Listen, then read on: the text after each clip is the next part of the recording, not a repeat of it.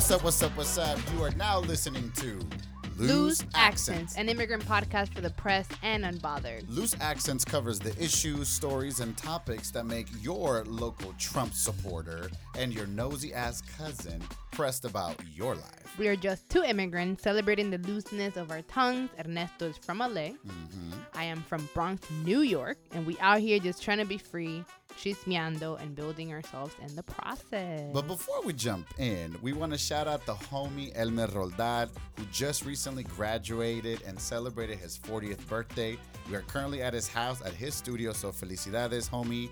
He's been a padrino of Loose Accents from the get. He's a great friend, and homie, congratulations. Congrats, Elmer. I am Danyeli. and I am Ondakube, and your favorites are back. Your godparents were out here gone on Mm-hmm. vacation, We've been keynoting commencement, event planning, going to galas or galas, if you want to be, you know, good about it. one of those. uh, launching projects. And you know what? Booked and busy. Like, y'all can even be mad at us. We've been out here working. and also twerking on the side. But listen, enough of that. Today, I am so excited because we have an exclusive interview with the incredibly talented, gifted, a poet, an MC, an organizer, a professor, and now we can add playwright to that. Funmilola Fagbamila, also known as Lola. Yo, welcome to the show. What's going on, y'all? What's good? What's good? Excited to have you. I'm excited to be here. That was a lovely intro. Made me feel important, like I'm doing something good with my life. You are. And, and yo, listen, like, ah, this is like a full, full, full circle moment for me. Right. Right? Isn't it right? It is right. like, I met Lola while I was at UCLA, I don't know how many years ago. Few years ago. Right. Well, we ain't going to say that. Know, one, two, three. Anyway, anyway right, right. We, matter, we ain't child. counting. We ain't counting, child. Mhm. Um, so I met Lola, and Lola was actually my TA. Yes. She was my TA for a couple of classes in Afro Am um, Yes. classes, and from the get, I just knew that she like I just needed to be in her life, or she needed to be in my life. Something like it would The- just needed to happen. It just it was a reciprocal feeling. Like I remember, I think it was at the end of the semester that I told you I was just like, "You're just sharp. Like you're just sharp and you're fly. Like." And I knew you were gonna be dope and do dope things, and so I was grateful that you were in the classes that I was TAing because you helped me teach the daggone thing. I could just put my feet up because you were the one facilitating the daggone discussion. So, what did that end up being? You being a dope, creative, and uh. thinker, and creating amazing productions such as Loose Accents along with Yo. Danyeli. So, all I can say is it is 100% a full circle moment, and I'm excited to be in this space with y'all. We about to get into it. Yo, You're we about to so get cute into with it. Okay, no, listen, like literally, it was like this. Like we were in class, and I just would stay after class to be like, "Yo, Lola, like I, I, just, I want to talk to you about this," and then. I would leave the class, and then Lola was out here in front of the steps of the library, Powell Library, with a bullhorn, Oh. doing whole ass organizing, right? Like straight up Black Lives Matter on campus, organizing. Like it was just a damn troublemaker. uh, for sure the best ones. I ones don't know too. why I've been a troublemaker my whole life.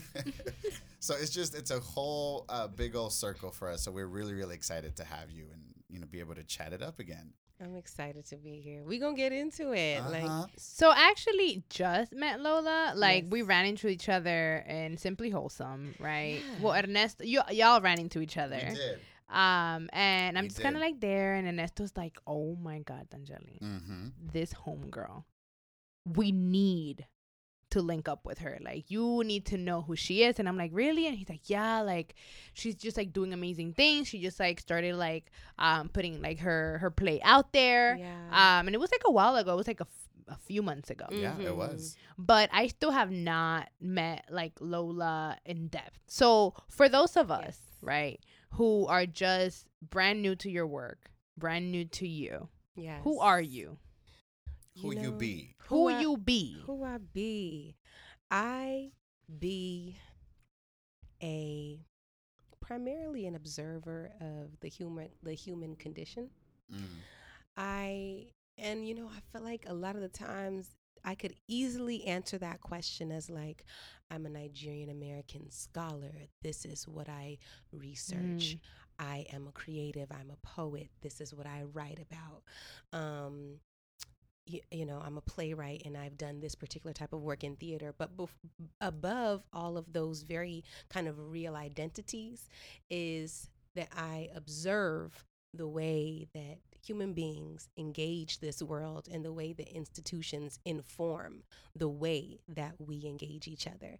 And so I am a sociologist. I also identify as a sociologist because that is really essentially what that discipline is about is like observing the way that humans engage structure and institutions and so much of you know what we talk about when it comes to identity and race and gender and class and and and and immigration status if you will and all of the complexities around that and nationality and Mhm. all of these things like what is real what is not what is a construct and what what's the difference between opinion versus belief versus knowledge like all of the, those are the questions Mm. that I like to ask.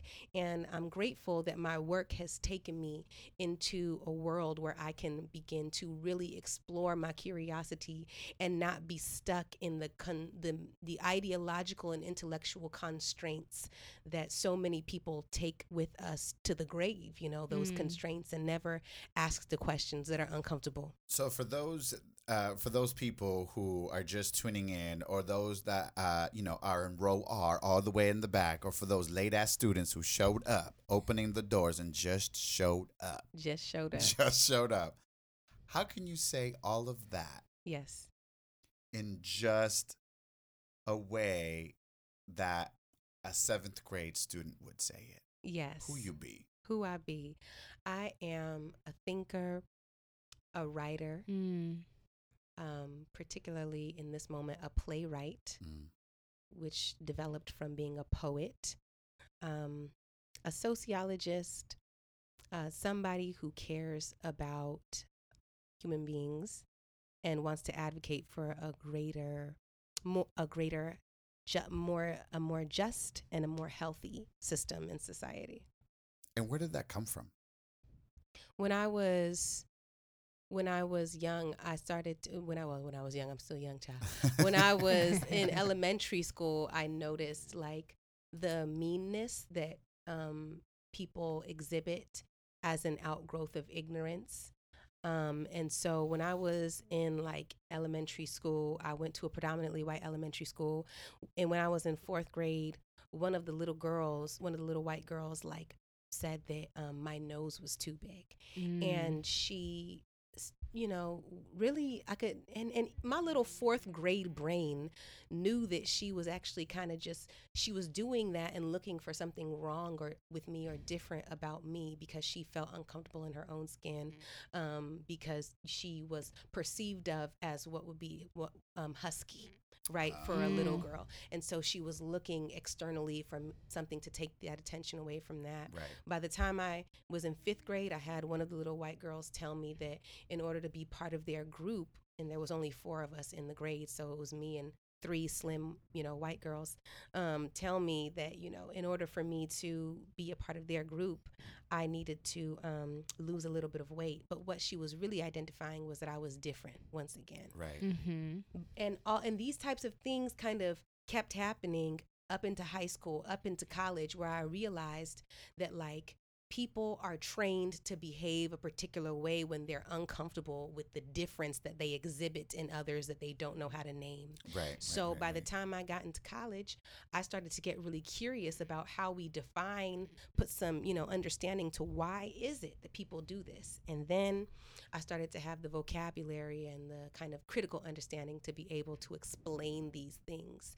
And so that's why I care is because I've seen it play out. I can see the harm it can do, and I can see the beautiful things and the joy and the, you know, kind of freedom that can come when we really understand why humans behave the way that they do. So, what are some of the themes of your work? What exactly do you focus on? What do you look at? What do you, what um, what narratives are you looking at? Um, what kind of people are you observing? Well, I think on a surface level, if we're talking about um, specifically my current project, my stage play, the intersection woke black folk that engages um, the complexities of black political identity. One could look at it and say, well, you know, this play is about the black experience in America and the way in which blackness is not homogenous the Mm. way that we've been tried that we've been you know kind of conditioned to believe that blackness is one stagnant thing and not a complex and fluid identity and um, so yeah it does engage that but even more broadly Mm. it is only through a conversation of black political identity that I have a broader conversation about the way the ways that human beings engage difference in general. You know, what do we do when we are challenged or, or faced with something that we don't understand? Do we create a story about it? Do we affirm, you know, that we know something that we don't know? Do we get afraid because we're ignorant? And so it, it goes into all of those conversations. Okay. So I, I you know, and, and I say it's a full circle moment because when we when I was in school and uh, I think it was like almost my last class and I was literally on my way out of campus and and I ran into you at one of like these coffee machines and and I was like, "Yo, Lola, like wh- like what's up? What have you been up to?" And you told me about this play. Oh, that's was it was at the It- end of my time at UCLA. yeah, End- it was at the very time. end. Yeah, and I was figuring it out. and you were finishing with your masters at that point and i had asked you like so what was next and you you took pause and you said well i'm going to be putting together this play and and i'm still developing it and i'm still like Oh working my out the characters and now fast forward a couple years later Yeah. the intersection woke black folks is is out Yes, Right? it exists. It, It exists. It started at UCLA, and and you know I told you about it when it was a little infant. it was um, it was just this little small seed of an idea that I watered for a while, and whatever time I could find when I wasn't working or whatever have you to cultivate it. And you know, fast forward several years later, um, it's the stage play premiered um, last year as the featured theatrical production at the Pan African Film Festival. Um, it has staged in Europe and will stage again next year overseas. Um, it's it's it's it's elevating and it's evolving and it's expanding and the reason that it's able to do that um, because you asked what communities does it Mhm. engage it engages blackness really kind of in the western world Mm-hmm. but there are Mhm. dimensions that could easily be translatable in terms of like a, a kind of more broad diaspora conversation but um, the reason that it translates to communities that are not racialized as black is because they still note that the whole point is that each of these characters disagree and because of that they struggle to be in discussion and conversation with each other right right right right and and, and i think the, the whole point and and we're going to get super deep Yeah. into it okay um Of but stories. Yes, there's so many stories, uh, but I think the whole point, um, if uh, of of of your play, from what I can tell, is that it's it's a couple of characters. It's four different characters. Is that yes right? yes Coming together, and they really just tell a story about their lives, their belief system, their politics, yes. um, and how they can literally be uh, in in complexities and conflict even with one another. Deeply. Deeply in conflict and even to the point where like they default the others and say nah what you believe is not true. Something that Yeah. I, I, I saw online that you had said before actually was that each character believes that they're right, right. period right? So they don't see how other people could be right, yes right? So they consider themselves like the woke of them all, that's right right? But it's so it's experience it's, it's basically exploring how we as black people, right, um, are able to want the same thing, right? Liberation or Mm-hmm. On. whatever that means, right? Freedom, um, and still struggle with our black identity through um our means of liberation work, right? yes um and always believing that we're kind of right and something that I, i've explored this a lot especially because afro latinidad now it's it's a, it's a brand new actually it's not brand new i think it just it just hit More mainstream more media right? Exactly. Yeah. So mhm. now we see it on tv and suddenly people are tapping into it right? But something that I've that I keep trying to explain to other folks, folk that are mostly like Anglo blacks, right?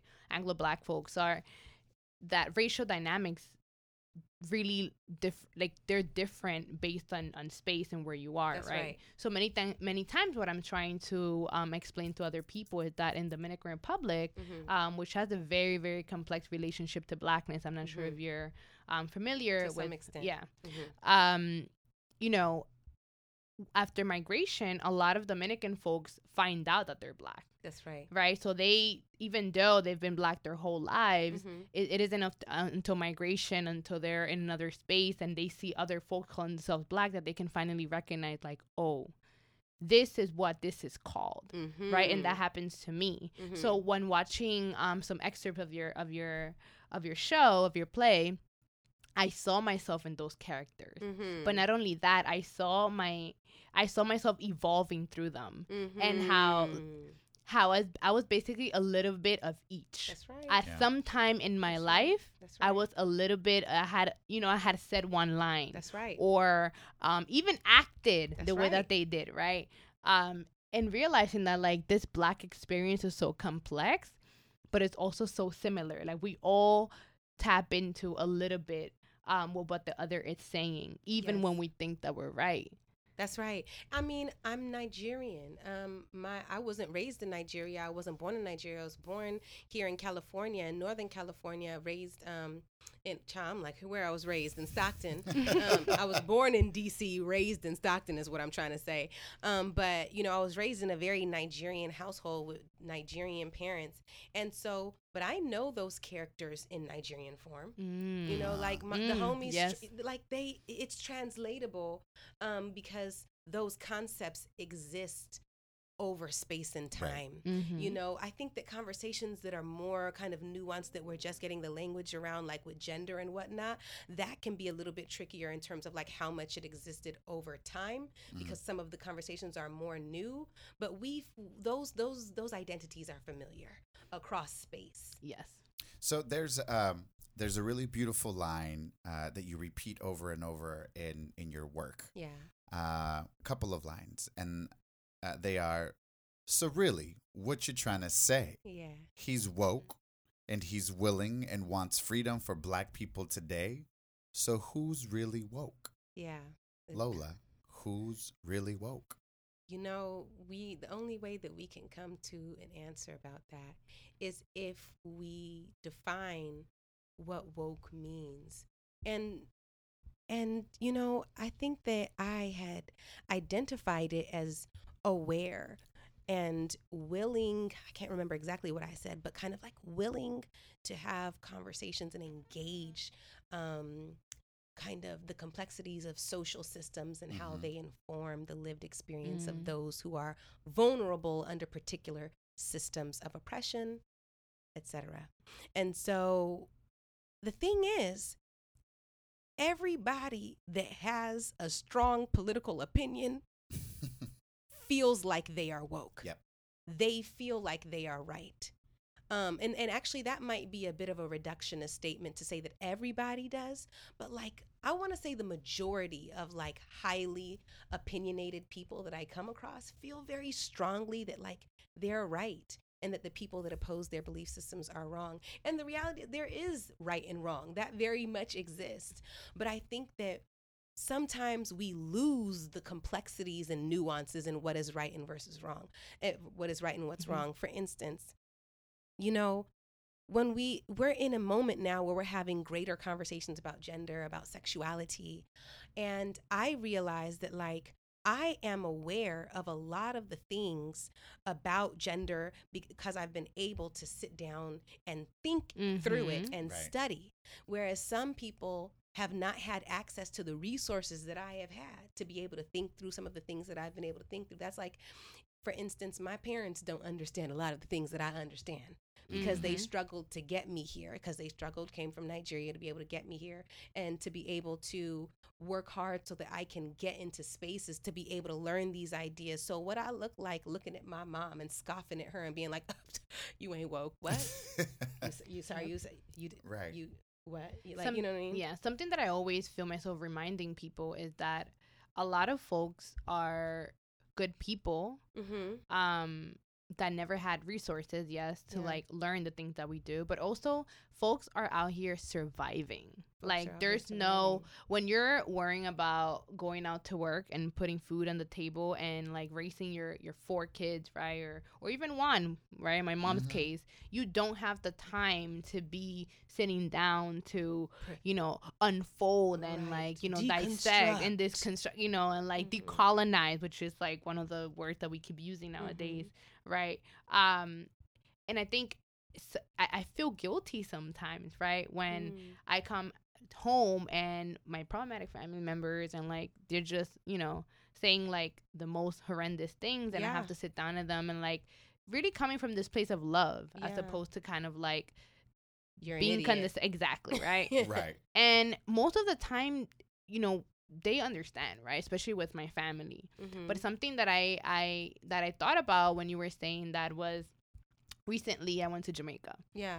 and it's it was interesting because I saw so much black pride in Jamaica and it's Mhm. completely different from the Dominican Republic where like we kind of Mm. shy away from um blackness and what it means to be black, Yeah. right?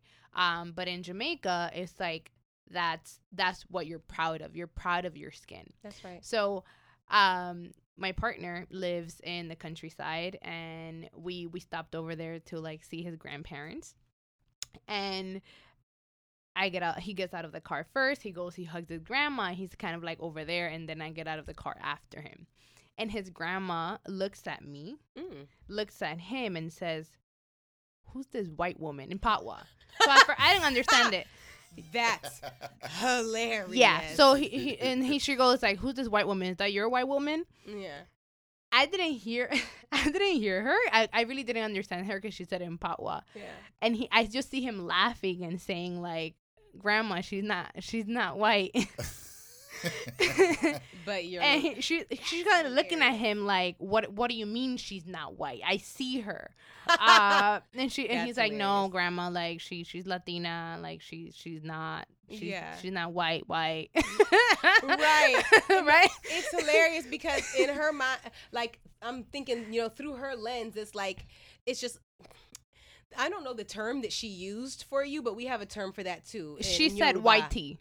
White tea. white tea. She called me white tea, and he said it's basically like kind of like condescending like way of like like like addressing white people. Like look at that white girl. Yeah, like and the thing is, like, you're obviously not white, but like, you're you're obviously not white, but like, Mhm. you know, you're in. I'm I'm imagining in comparison to what she's used to seeing. you're exactly light. right. Yeah. So that's so it's another like, oh, you're white. exactly right. So at that time, I had Mhm. not been out in the town, right? Yeah. Um, so we were just kind of like in the mountain, overlooking the mountains, and this is like beautiful, powerful black woman, like black grandma with Mhm. her even darker husband. Yeah. um and, and my partner like his family is, is, is darker skin right so Mhm.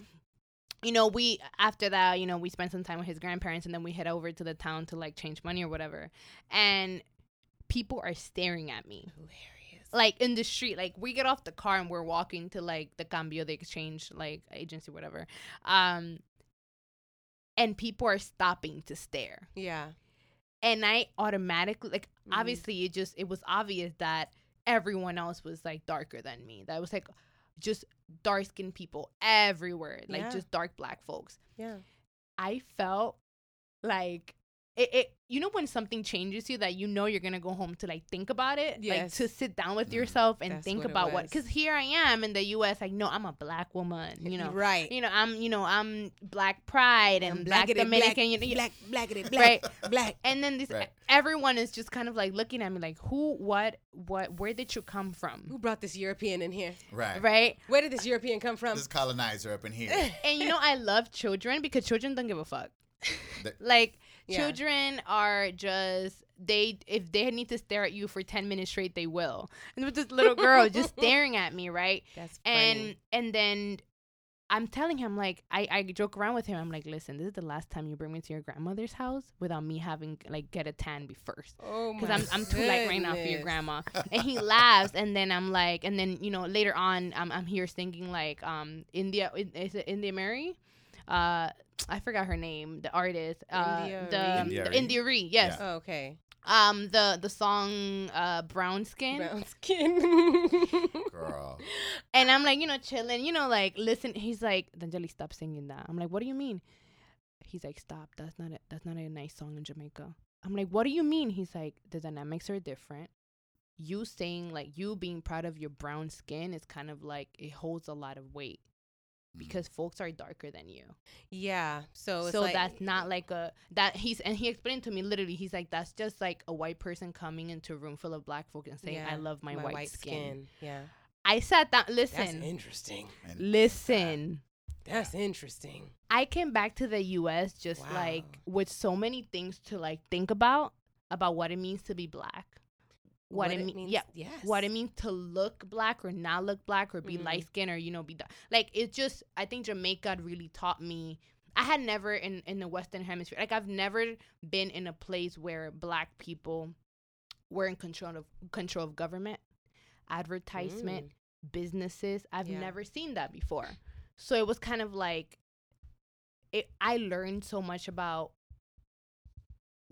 I learned that that was possible. And I've never seen that.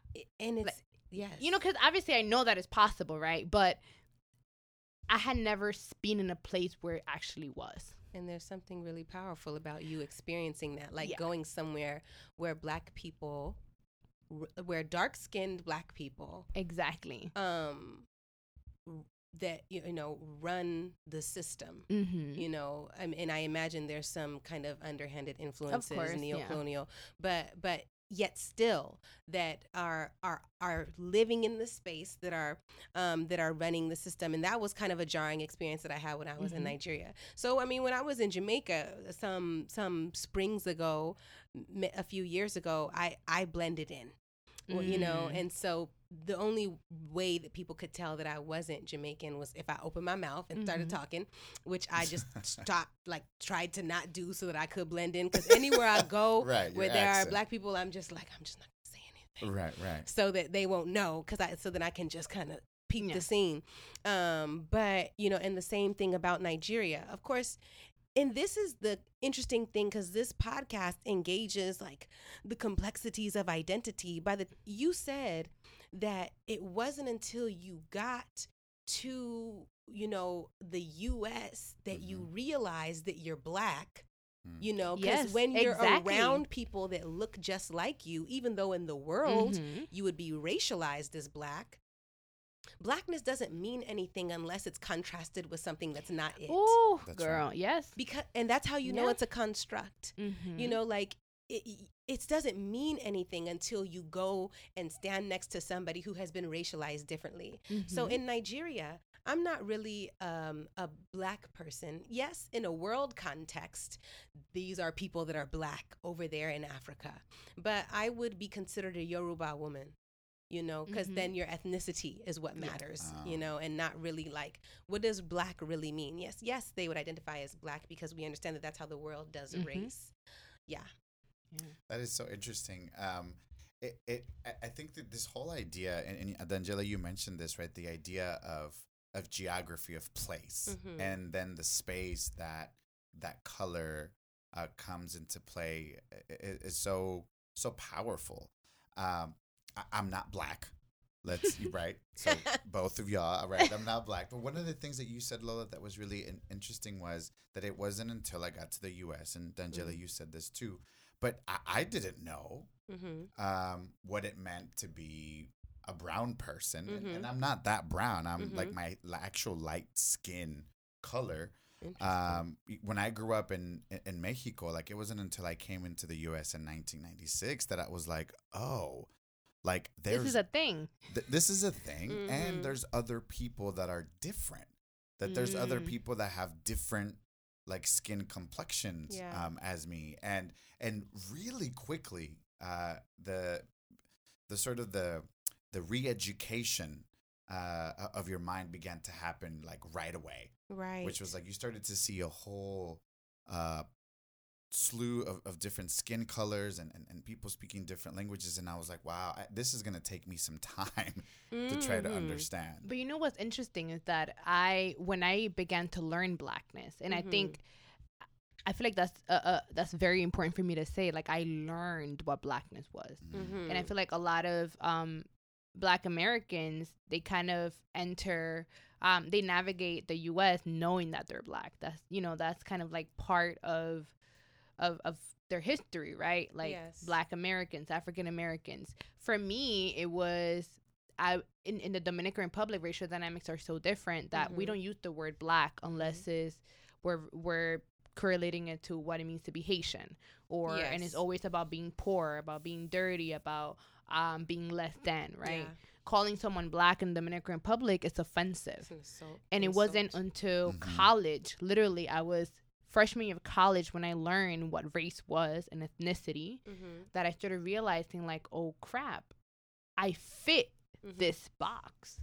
It's not just black Americans. I fit under this like, you know, box of like blackness, right? Yeah. And that's when my my, you know, my re-education, right, started happening. But what's interesting is that when I was watching um woke black folk, the, Mhm. the experts that are online, I saw as as I went through each character, as you um performed each character or developed each character, Mhm. I saw the different parts of me yes. as I learned blackness. That's right.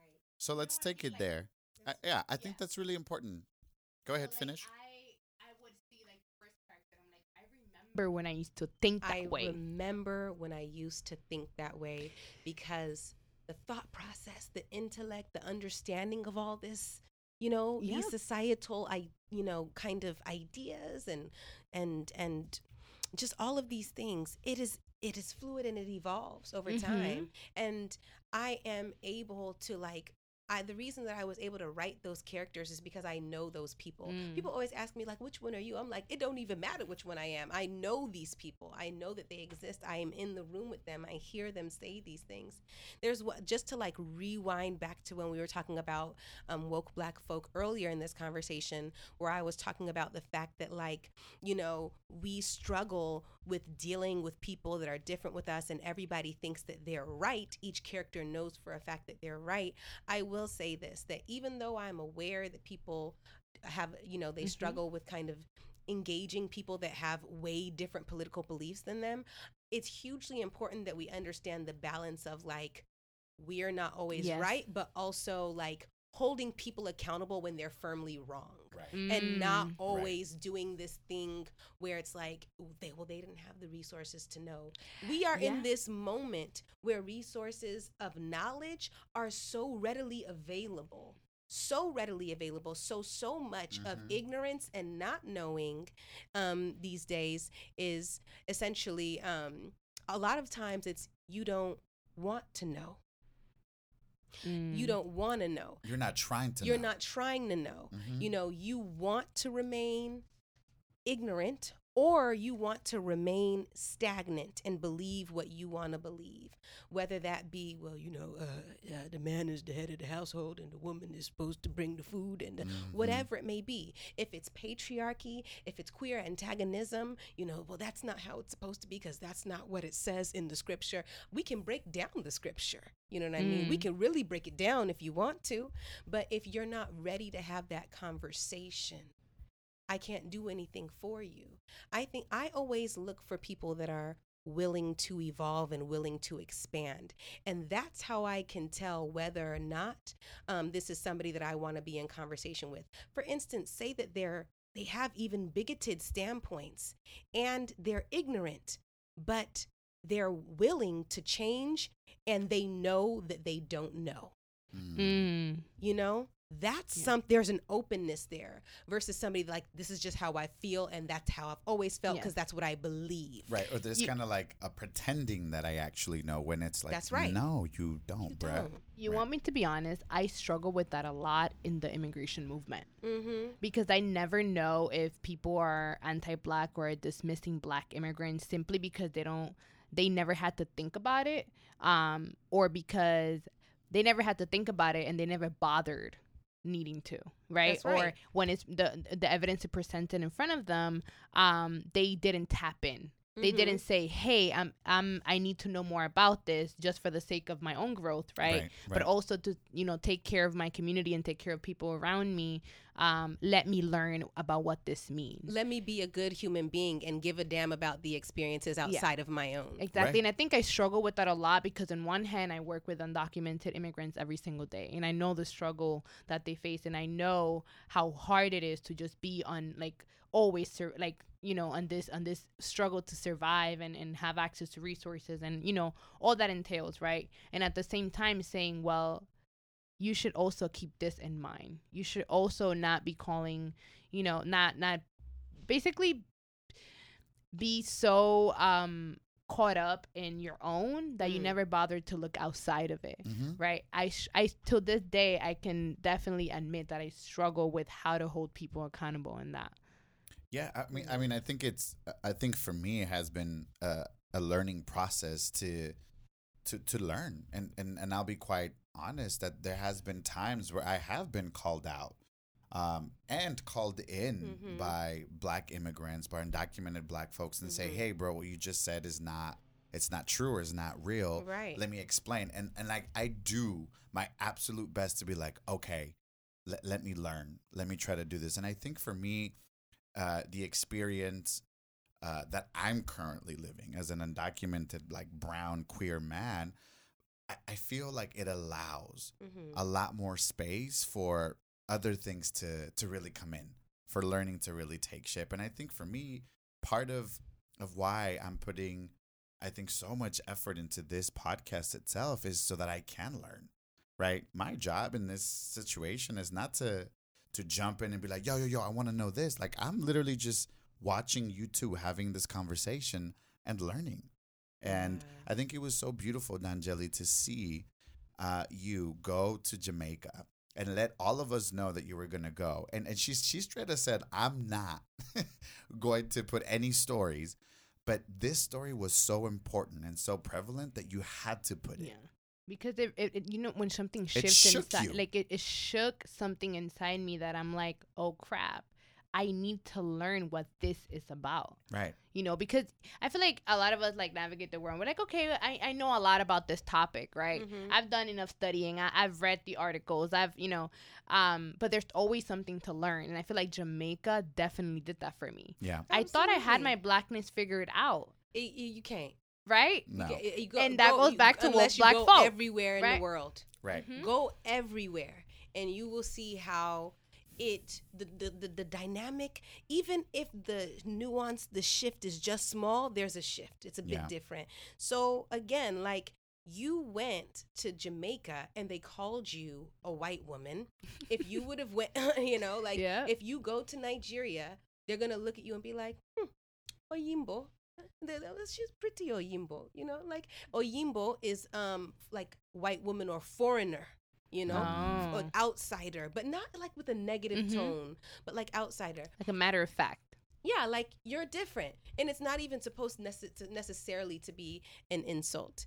Um, but you know, and then you come to America, uh, you go to the DR, and then if you're identified as you, you kind of begrudgingly identify as black, you Mm. know, Mhm. um, and it's like, oh, I, I'm black, you know, and I'm not trying to assert that on the DR, right? But that we understand that, like, culturally, because of anti-blackness, I don't want to be this thing that's associated with Right. poverty and all kind of other stuff, and so begrudgingly identify as black because that's how the world identifies you. And you know, there's this like ongoing joke that like um, folks from the DR just refuse to identify as black. Oh, girl, that Like- conversation. That is a whole other. that conversation just came up this week, and I, Yeah. I, I lost it. right. Um, I think it's definitely because it, it hits, it hits home. Yeah. but yeah, Yeah, and then you come to the states, and it's like, oh, yeah, you're black. Without a yes. doubt, without a shadow of a doubt, Mhm. without a question, without a anything. I see your skin, I look at your hair texture, but also Mhm. we have to understand that, like, also that as liberated as it can feel for people, where it's like, yes, they acknowledge my blackness. Some of that is informed by like a really traumatized Mhm. history Yes. in this country Yes. around like this one drop rule of like, mm, I seen that little kink in your hair. Mhm. That, that's a nigra Right. That's it. Mhm. you know and like and and it's linked to that and we can't you know Yes, And definitely. somebody and i don't want to uh, run too long if i could just say this Please. point somebody long-winded y'all bear right, with me right, you good. um somebody asked me um on a actually a conversation a podcast that i was having a conversation about kind of how race and and and joy are attached. Like Mm. uh, do these racial constructs that you know colonialism has created us using them and and affirming them does that take away from our joy? Does identity take away from our joy? I think identity can be very liberating in that Mm. like what am i in this world but Mm. like essentially she was um saying that um what sense does it make really for us to call ourselves black knowing that that was created by somebody else and that that was for the sake of some type of greed or strange profit Mm. like really when you Mhm. think about how race was created i'm going to call that person black brown yellow red white Right. all of it had to do with money originally, you know, or resources. Um, she said, Does it make sense for us to identify? And I said, In order for us to change the system that currently exists, we have to acknowledge and often use the terms that this system uses to, as, for identification Right. to be able to challenge. Mhm. This is amazing. Like this is an incredible conversation, and I'm a learning a lot. Uh, B, I'm thinking about the characters that that need to be named. yeah. Um, and so I want to bring them mm-hmm. uh, to to the table. Um, in, in in woke black folk, you you bring four specific characters to Yeah. life. Yes. Um, and uh, I think for the sake of of the conversation, um, if you could name them and bring them up and identify who they are for the audience uh, to sort of see and, and find out who who they be. Yes. So Ra, Amun, Xavier, Ezekiel, Ma'at, Shabazz, El Hotep. He has a long name. Um, he is uh, an Afrocentric black nationalist with patriarchal proclivities, Mm. I would say, patriarchal leanings. Yeah. Now, of course, Ra is very pro black, and he believes that that black people's liberation is contingent upon us tapping back into our African ancestry, which unfortunately he leans a lot of his attention into like Egyptian ancestry. yeah. Instead, even though you are likely the descendant of West and Central Africans, but that's a whole nother story. Right. Right. Um, Ra is um in his mind very pro-black, highly patriarchal, clearly queer antagonistic. Um, but he believes that the nuclear family structure will indeed um, save the black community and that white supremacy is an attack and, and feminism is an attack on the family structure and that these white women and queer um, white people have infiltrated the minds of black and brown Of black, people yep. with that European white Western foolishness. Hello. I've And- definitely read some Instagram comments that are that are It's Spot a, point. it's a whole contingent of people. Right. And then they bring out And, it's then, in the brown community too. And then Ra brings out the sage. yes. And it's just like And the is green pure. juice. Mm-hmm. and Yes. he drinks it and he says, Uh-huh. See, me, my body is clean. right. You y'all with your cheese and your your swine Oh and your God, eggs and yes. your corn and your GMOs and Uh-huh. that's why you're doing all this European gay foolishness Yep. because your your your body ain't clean. Right. And it's like come again? Right. Listen, like Ra, do like you know like the history of actually the way in which sexuality was engaged in different Mm. pre-colonial african civilizations Uh-huh. prior to the introduction of whiteness like but these often like Ra doesn't deal with like historical fact he deals with feeling and like what he thinks sounds good um what makes him feel good too. What makes him feels and good. safe And and, safe. and what makes him and what what And allocates supported. to him supported and what allocates to him the greatest amount of power you know, because to Oh. replace Mm. white patriarchy with black patriarchy is a silly is a silly, you know, thing to move toward, but plenty of people do that, right? And the second character is a academic, a radical black feminist academic who obviously thinks Ra is very silly. You know, she's Mhm. igno- she is acknowledging the importance of engaging um the a discussion about the ways in which there are particular black communities um, that are not uplifted, seen, heard, respected, mm. felt, protected, um, whether that be black women, black girls, God forbid, in this conversation about R. Kelly, you know, um, um, black queer people, trans people, you know, and so like in the ways in which like the first character would be like, nah, that ain't us. Like that's some white people shit. She obviously is looking at this from a different space, saying that you are erasing these people because they make you uncomfortable, you don't understand it, and you're advocating for a system that still makes it so that you're critiquing white male power so that you can have access to the amount of power and influence that white males have under patriarchy. Right. It is not that you actually want to create a just system, you just want the same access that white straight Mm. males do.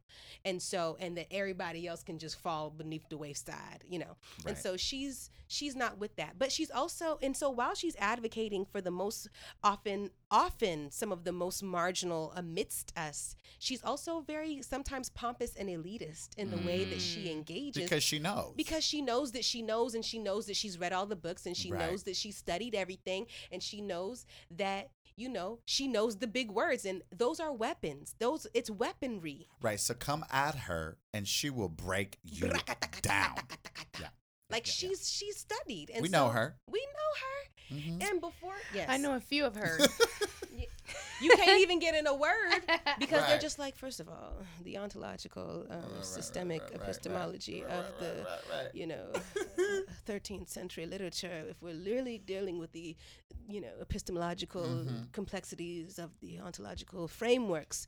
And so I'm being silly, but you Right. understand that there's get like a weaponizing of ac- Mhm. academic language. And so she is advocating for this kind of revolutionary transformation, not acknowledging that she's talking over and speaking above the same people that she's claiming to be Mm. advocating for. Th- so there's there's- actually a little bit of a there's a subtlety to that, Yeah, right? But it can be extremely potent if Yes. it's not caught, that's right. Right? That's right. It it's subtle, but it can be potent if it's like, wait, like let me not assume an elitist posture Right. because of what I've had access to. It- there's a Mhm. difference between like teaching and talking at, Mm. yes. you know. Yes. And so there's that. The third character is the activist that's always at every protest, every meeting. The- low key, when I Me. saw that, I was like, shit, that was me in college. yeah, Right. that's a lot of us in college because Yeah. the energy is like, fuck that, the system Yeah. about to Right. die. Yeah. The system, I'm the system gonna die, and I'ma kill it. Right. You me. know yes that's Yeah. many of us in college every protest every meeting this person is in every organization and they feel like if you ain't down with the movement if you ain't down if you are not at the meetings at the protests at the marches and rallies you ain't with the shit like you're a Mhm. coon you're a tom you not really with it you know you, you just whatever and so that person while they are very much by any means necessary Mhm. um they uh, sometimes they don't understand that there are other ways to challenge a system Yes. other than just being at every protest and every Mhm. rally and so that person can be a bit judgmental if Yeah. you will and lastly the last character is just kind of like "Mm, well you know it is because we keep turning our attention Right. To racism Uh huh. Uh huh. that we are you know we're actually we're facilitating it because our energies are not in the right place you know Mm. you bring about what you think about and if we think more positively you know stop blaming the system then and just work hard then we can it's just the pull yourself up by your bootstraps mentality Right. right, With a Yep. combination of let me read your chakras type stuff. that yeah the self-help Yes, guru yes. that's just like bad, Uh-huh. bad things are happening Uh-huh. because your energies are in yes. a bad place Yes. and it's just like what right. You know, it, tell me if Tamir Rice's energy was in a bad place. Mm. You know what I mean? Yes. And this is what I really engage in the play. Like I go there, I take every single character to task. You know. So woke black folk, right? Mm-hmm. So let's tap into we tapped into the folk, right? We tapped into the black. Mhm. So what is woke? What is woke enough for Mm. you? That's a funny question. I know. Um, Well, because I'd imagine that the whole Yes. play is Yes. around this premise. What right? does woke mean, right? What does it look like? woke is supposed to mean aware, but there are many things to be aware of. Mhm. Mm. Um, my personal definition um, of wokeness or awareness, I think, and I've never even really kind of broke this down for myself, but like, is a willingness beyond a sh- beyond a shadow of a doubt to seek to seek logic while also being compassionate. It's it really wokeness for me exists at the lot at the intersection of logic and compassion mm-hmm. is that you are looking for like does this actually make sense? Can i back this up? Is this is this me making something up because it feels more comfortable or is this what i know to be true Yeah. like wokeness is being able to distinguish between what I know to be true because there is empirical data that will show us over time that this is a piece of knowledge that is not challengeable versus what I feel versus what I believe a what I've been belief told. what I've been told and a lot and- and, you know we conflate those things. I think that awareness is being able to distinguish. And that's Yeah. really what logic is, is like rationale, but also sometimes people are very rational to the point where they can be almost kind of like vicious in the way that they engage people that they think are not logical or Right. not rational. Mhm. So they lack compassion for people that don't understand the world the way that they understand the world. Look, I have to. So that that I, I that's been me Yeah. many times. Yeah. Many. and I times for me think as as It's an hard. undocumented person who has a very very clear hmm uh, judgment bait that that has been sort of placed onto our Yes. bodies, our livelihood, our safety. We, we we sort of like hunker down into this idea that like no, if you're not down with me, then then fuck y'all. You know and what I'm that's, saying? That's like a necessary rage and a Yeah. position to take. Absolutely. Oftentimes for just like sustenance, I need to be here and I need to be firm about who I am and what I believe. And I, I, I honestly, when I say that compassion, I really am not necessarily saying to allocate that to people in positions of power that choose to Right. remain ignorant, Mm. to facilitate those positions of power so that they can remain Mhm. in positions of privilege. That's not what I'm talking about.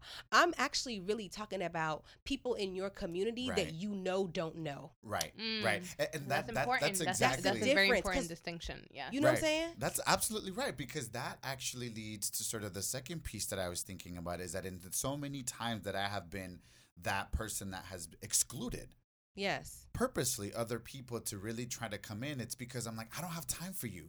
That's and, right. And, and I was just trying to do so much of myself. But when I really started to think about it, it's like, yo, these people are really trying to love me.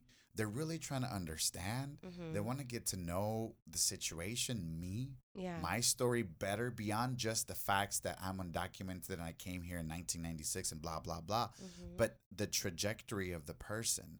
Um, and in so doing, this idea of compassion, Lola, wh- first I had to learn it for myself. Um, Yes. How to even apply compassion to this body, Yeah, this trauma, right. this story, right. and then say, you know what? Let's lift you up higher yeah. free yourself a little bit more, Yeah. play a little bit more, Right. cry a little bit less, and and connect with other people be like beyond Yes. what you think you are. Yes. And I want to say that I love that you said compassion for yourself. I want to say that I don't believe that compassion is like a hot topic right now Mm. because Mm. um, we are living in such a moment of deep, like institutional devastation. Like the the idea of like having compassion for people that are having like political standpoints that are literally um challenging the livelihoods Yeah. of people in this nation i think and i'm i'm glad that this distinction was made because this is really the difference i am advocating for people to really try to attempt to understand each other if you're in the same community and you know that that person has your best interest at heart Mm. rather than shutting down emotionally because it's difficult. But also, I am aware that this is labor. And in this moment where we're aware that, like, extending the emotional labor to constantly be teaching people in your community um, about, you know, who you are, what you are, why you are, the way you are, if they don't get it, it's like that can be a great deal of labor. So I'm not asking people to or advocating for people to extend labor that is not theirs to take on, Right. if that makes sense. Mhm. Mhm. Really, if anything, I'm essentially advocating for people to have a willingness to distinguish between the malicious and the curious. Mm. That's wow. There- and it's different, but we don't make those distinctions enough. Mhm. You know, information is that which is shared and it is labor to share information but what we can do is we can allocate allies to do that work yes. i don't spend my time explaining to white people what white supremacy is i don't do that Right. you know who does one of my you know um, peers allies friends who is white who is a person who happens to be white that gets the system i'm like um kate katie talk to that Come person Come on, Katie. Let's do katie this. come on and talk to that Get person your talking Talk to points Tyler. out, baby Talk to girl. Tyler. Get You your know? points. Lola. yes What since since you've released your baby, right? This Uh-huh. play. Yes. Um that Ernesto met as an infant. Mm-hmm. a baby Right. baby What Yeah. has been the response that you have received?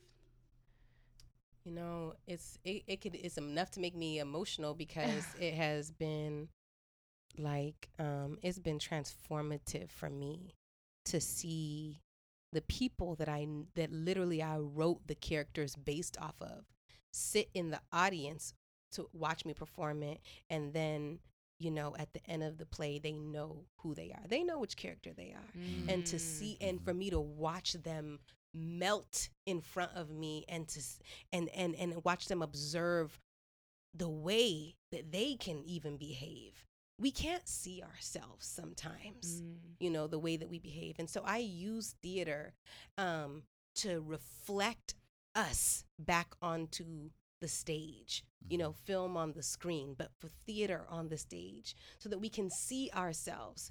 I really genuinely believe the only way to change the systems that are harmful and that are violent is for us with good intentions um, that really and so i know that that can be kind of minimal but what i mean by good intentions meaning that we really want a just world where people can be you know and that they don't have to be unnecessarily vulnerable because of their identity that those of us with good intentions need to be willing to communicate with each other so people to answer your question people have received the work so warmly um because it's looking inward Mm. Yes. and I just don't be- my I don't know this but what I believe is that I don't believe that we will be able to have the power to combat this monster of a colonial white supremacist patriarchy um that also is essentially imperialist and if you will um that we won't have the power to do that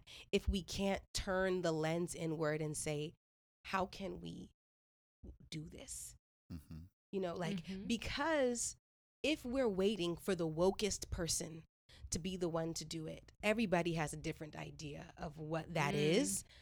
who who is it gonna because like for everybody is gonna be problematic in their own way if we don't if, i mean if we continue to exclude every single body who has said something at one Mm. point that is perceived of as problematic i promise you there's gonna be two people left at the end Yep. and then that one person is going to hear the second person say something that's not that is not right and it's problematic and there's going to be one person left and they're not going to be able to do it by themselves Yes. Yes. Wow. This was Incredible. incredible. Wow. Oh, You know what? Lola, thank you so much. Yeah. Danyeli. You have blessed us, this podcast, the listeners today. Mhm. So, hold on, baby. I have to say this. You- I what? have to say something. Baby. Say. to say, Say. something, baby girl.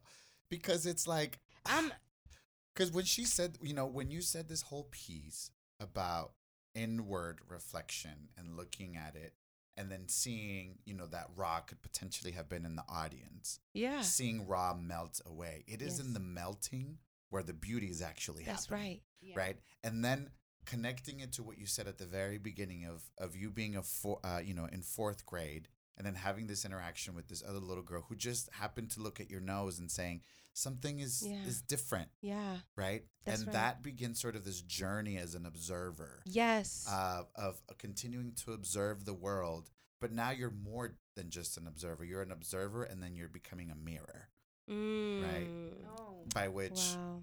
now people are able to see what you have observed over the last couple of years. I just wanted to say thank you. I'm I'm grateful for you really hearing me.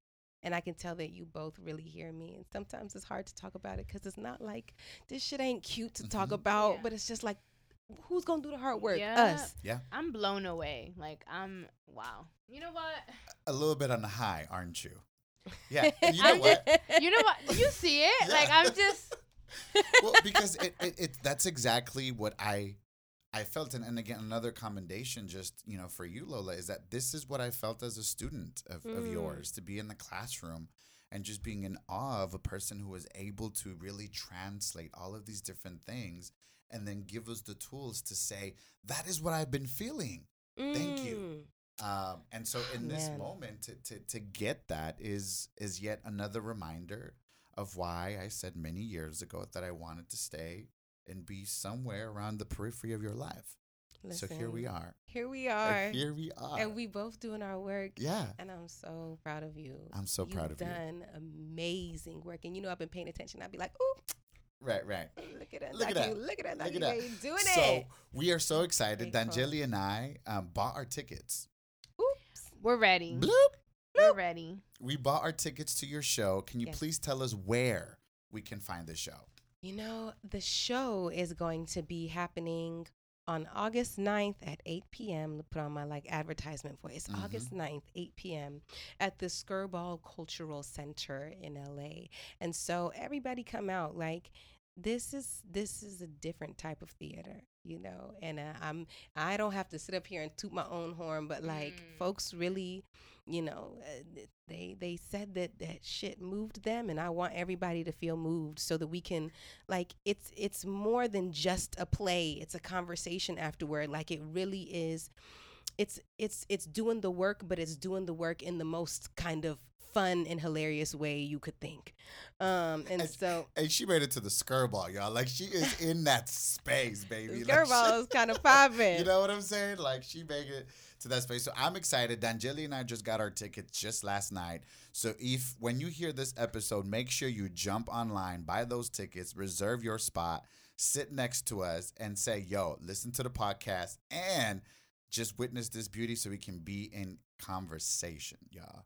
So excited. So to excited. find the tickets, Uh-huh. like To find in a order to find the tickets. Uh-huh. Google Skirball intersection because that's the name of the show the intersection so it'll pop up or you know you can skirball and my name Uh, either way it'll pop right up or you can go to my instagram and click the link in my bio and my instagram is should i say that now Yep. Yes. f as in family u n as in nancy m as in mom i underscore lola And we will also add it to the bio Yeah, of we will this. definitely. Yeah, to, well, to the description of this episode. Yes. As well as the link to better tickets. Lola, we want to thank you very, very much for coming.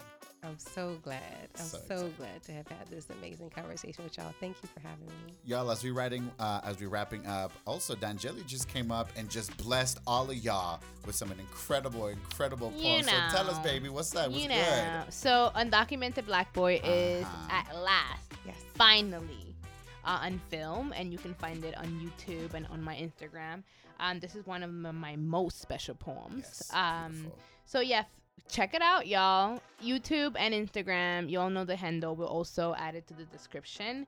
And we have a few things coming up, Ernesto. Yes, baby. So I'm so excited. Uh, I'm going to be doing a, a showcase on July 24th. That is a Wednesday. Uh, Mi Primo El Marica with my good sis uh, Sebastian from Cafe con Chisme. We are going to be doing a storytelling event of us retelling our memorias of our joteria and how we came to be this queer body that we are today. And we're going to take y'all back to childhood, youth, and adulthood and how we actually came to these bodies. So come and check us out. The, the event is actually sold out, but you may be able to find some space in the wait list. So the next day at the same spot, which is Molcajete Dominguero, Yes. Molcajete Dominguero, Yes, yes. right? Um, the next day, Thursday, July 25th, I will be um, having a live poetry night as- along with JoJo, and you guys might um, remember her from our Queer Love episode. Uh, JoJo from an Apologetic Street series will be blessing us with readings on the House of Long Island, and I'll also be performing some of the pieces, including Undocumented Black Boy. And our event is at 6 p.m., so come through. Yeah, make sure that you follow us on Instagram at Lose, Lose Accents. And I am on DocuBay. And I am Afro Dominican Extinct. I will not spell that. Find it in the description. Thanks, y'all. Have a blessed day and take care. Mercury retrograde is real, y'all. Take care. Have a good one.